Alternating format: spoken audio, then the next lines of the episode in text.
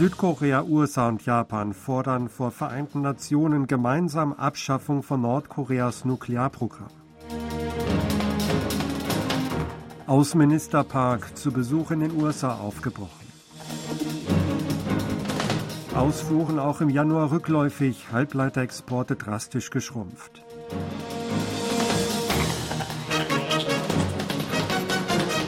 Südkorea, die USA und Japan haben vor den Vereinten Nationen gemeinsam Nordkorea zur Abschaffung seines Atomwaffenprogramms und dem Verzicht auf Provokationen mit Raketen aufgefordert. Südkorea, die USA und Japan haben vor den Vereinten Nationen gemeinsam Nordkorea zur Abschaffung seines Atomwaffenprogramms und dem Verzicht auf Provokationen mit Raketen aufgefordert.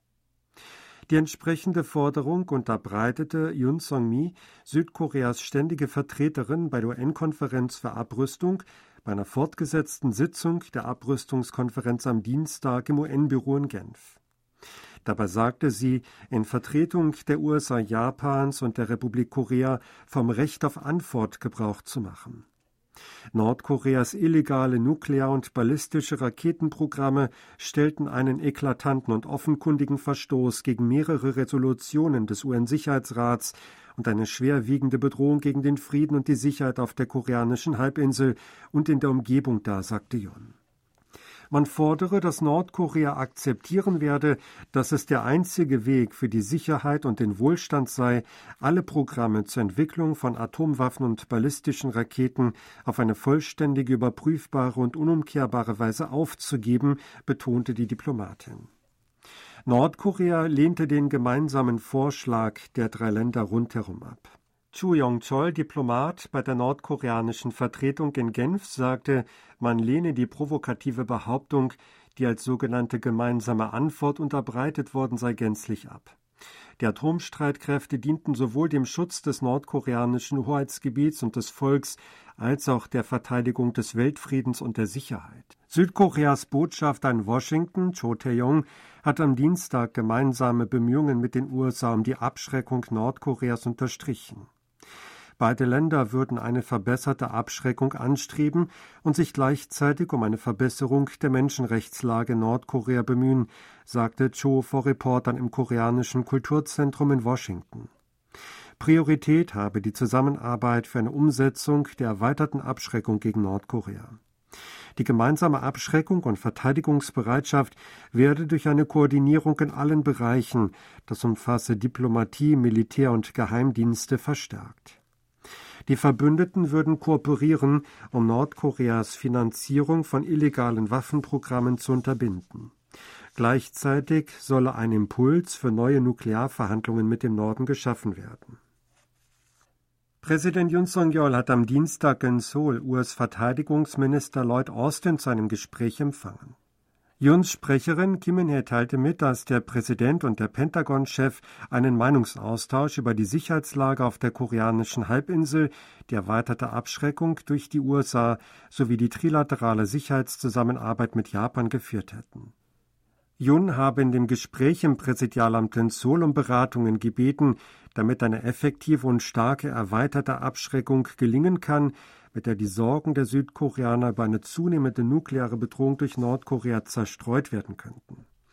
Yun habe außerdem die Notwendigkeit effektiver gemeinsamer Militärübungen unterstrichen, um mit dem sich verändernden Sicherheitsumfeld auf der koreanischen Halbinsel umgehen zu können. Außenminister Park Jin ist heute in die USA aufgebrochen, um Gespräche über die koreanische Halbinsel und globale Angelegenheiten zu führen. Während seiner viertägigen Reise wird Park am Freitag in Washington, D.C. mit US-Außenminister Anthony Blinken zu einem Treffen zusammenkommen. Parks Visite ist der erste USA-Besuch eines hochrangigen südkoreanischen Regierungsbeamten in diesem Jahr, dem 70. Jubiläumsjahr des koreanisch-amerikanischen Bündnisses.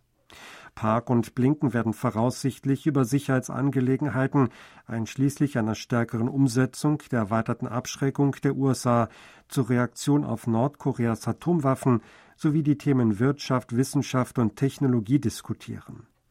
Die Aufmerksamkeit richtet sich darauf, ob Fortschritte bei der Beratung über die Diskriminierung von Elektroautos aus Südkorea in den USA nach dem Inflation Reduction Act erzielt werden. Die Ausfuhren, die zentrale Stütze der koreanischen Wirtschaft, sind im ersten Monat des Jahres, den vierten Monat in Folge, rückläufig gewesen. Nach Angaben des Ministeriums für Handel, Industrie und Energie am Mittwoch schrumpfte das Exportvolumen im Januar um 16,6 Prozent im Vorjahresvergleich auf 46,27 Milliarden Dollar. Die Einfuhren verringerten sich gegenüber dem Vorjahr um 2,6 Prozent auf 58,95 Milliarden Dollar. Im Exportgeschäft ging es infolge der verschlechterten Geschäftslage bei Halbleitern, Südkoreas größter Exportschlager, den vierten Monat in Folge abwärts. Die Halbleiterexporte sackten aufgrund des Preisverfalls und des Nachfragerückgangs bei Speicherchips wie DRAM und NAND Flash gegenüber dem Vorjahr um 44,5 Prozent ab. Am Importvolumen hatten die Energieimporte mit 15,8 Milliarden Dollar einen Anteil von 26,8 Prozent. Die erste stellvertretende geschäftsführende Direktorin des Internationalen Währungsfonds, Gita Gopinath, hat in Bezug auf die südkoreanische Wirtschaft die Aufrechterhaltung der Konsistenz zwischen der Fiskal- und der Geldpolitik positiv bewertet. Die entsprechende Äußerung machte Gopinath beim Treffen mit Finanzminister Chu Kyung-ho am Dienstag in Seoul. Die Ökonomin sagte, Südkoreas Finanz- und Devisenbereich seien gegenüber der Vergangenheit unvergleichlich gesund und hätten auf die kurzfristige Marktinstabilität im vergangenen Jahr in Kooperation mit zuständigen Institutionen schnell reagiert. Die Hauptherausforderung für die koreanische Wirtschaft in der Zukunft seien strukturelle Probleme wie der mittel- und langfristige Umgang mit dem demografischen Wandel, hieß es. SK Hynix hat im Schlussquartal letzten Jahres einen Betriebsverlust in Höhe von 1,7 Billionen Won oder 1,38 Milliarden Dollar verbucht. Das gab der koreanische Halbleiterhersteller heute bekannt.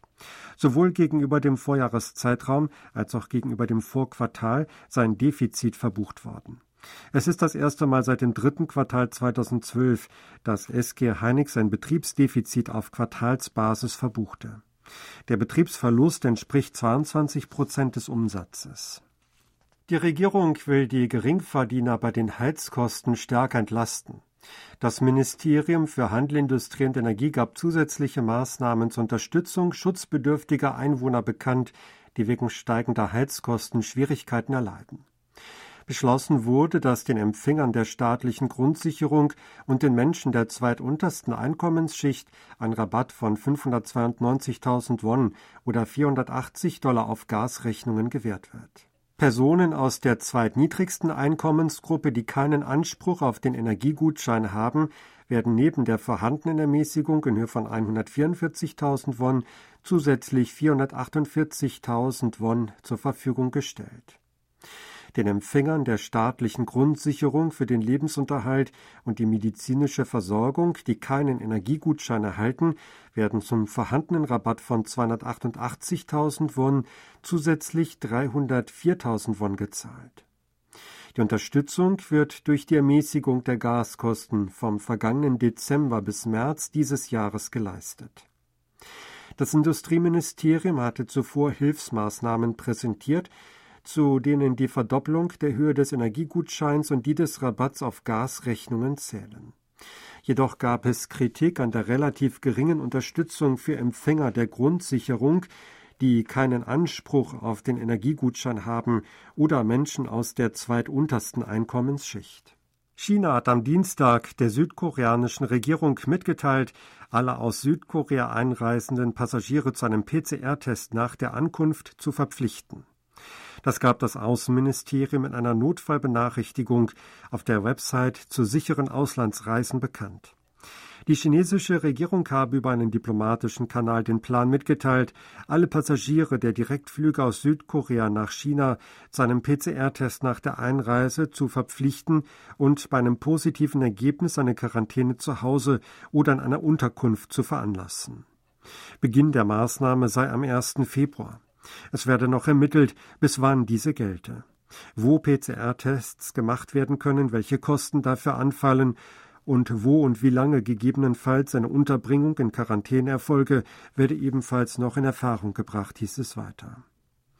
Die Entscheidung, lediglich Passagieren aus Südkorea wieder einen Test nach der Ankunft vorzuschreiben, wird als weitere Vergeltungsmaßnahme dafür gesehen, dass die südkoreanische Regierung seit dem 2. Januar alle Reisenden aus China zu einem PCR-Test verpflichtet. Die Grundgebühr in Taxis in Seoul ist um 1000 Won auf 4800 Won oder 3,90 Dollar erhöht worden. Es ist die erste Gebührenerhöhung seit vier Jahren. Zudem wurde die Distanz, für die nur der Grundtarif fällig wird, von zwei Kilometern auf 1,6 Kilometer verringert. Pro 131 Meter steigt der Fahrtpreis um 100 Won, bislang waren es 132 Meter. Zusätzlich steigt der Preis pro 30 Sekunden Fahrt um 100 Won, bislang waren es alle 31 Sekunden. Die Grundgebühr für Luxus- und Großraumtaxis steigt für die ersten drei Kilometer von 6.500 Won auf 7.000 Won. Im letzten Monat hatte die Stadt Seoul den Fahrerinnen und Fahrern erlaubt, den Nachtzuschlag bereits ab 22 Uhr zu berechnen und nicht erst ab Mitternacht. Auf diese Weise sollte die Zahl der Taxis in den Nachtstunden erhöht werden. Sie hörten aktuelle Meldungen aus Seoul, gesprochen von Sebastian Ratzer.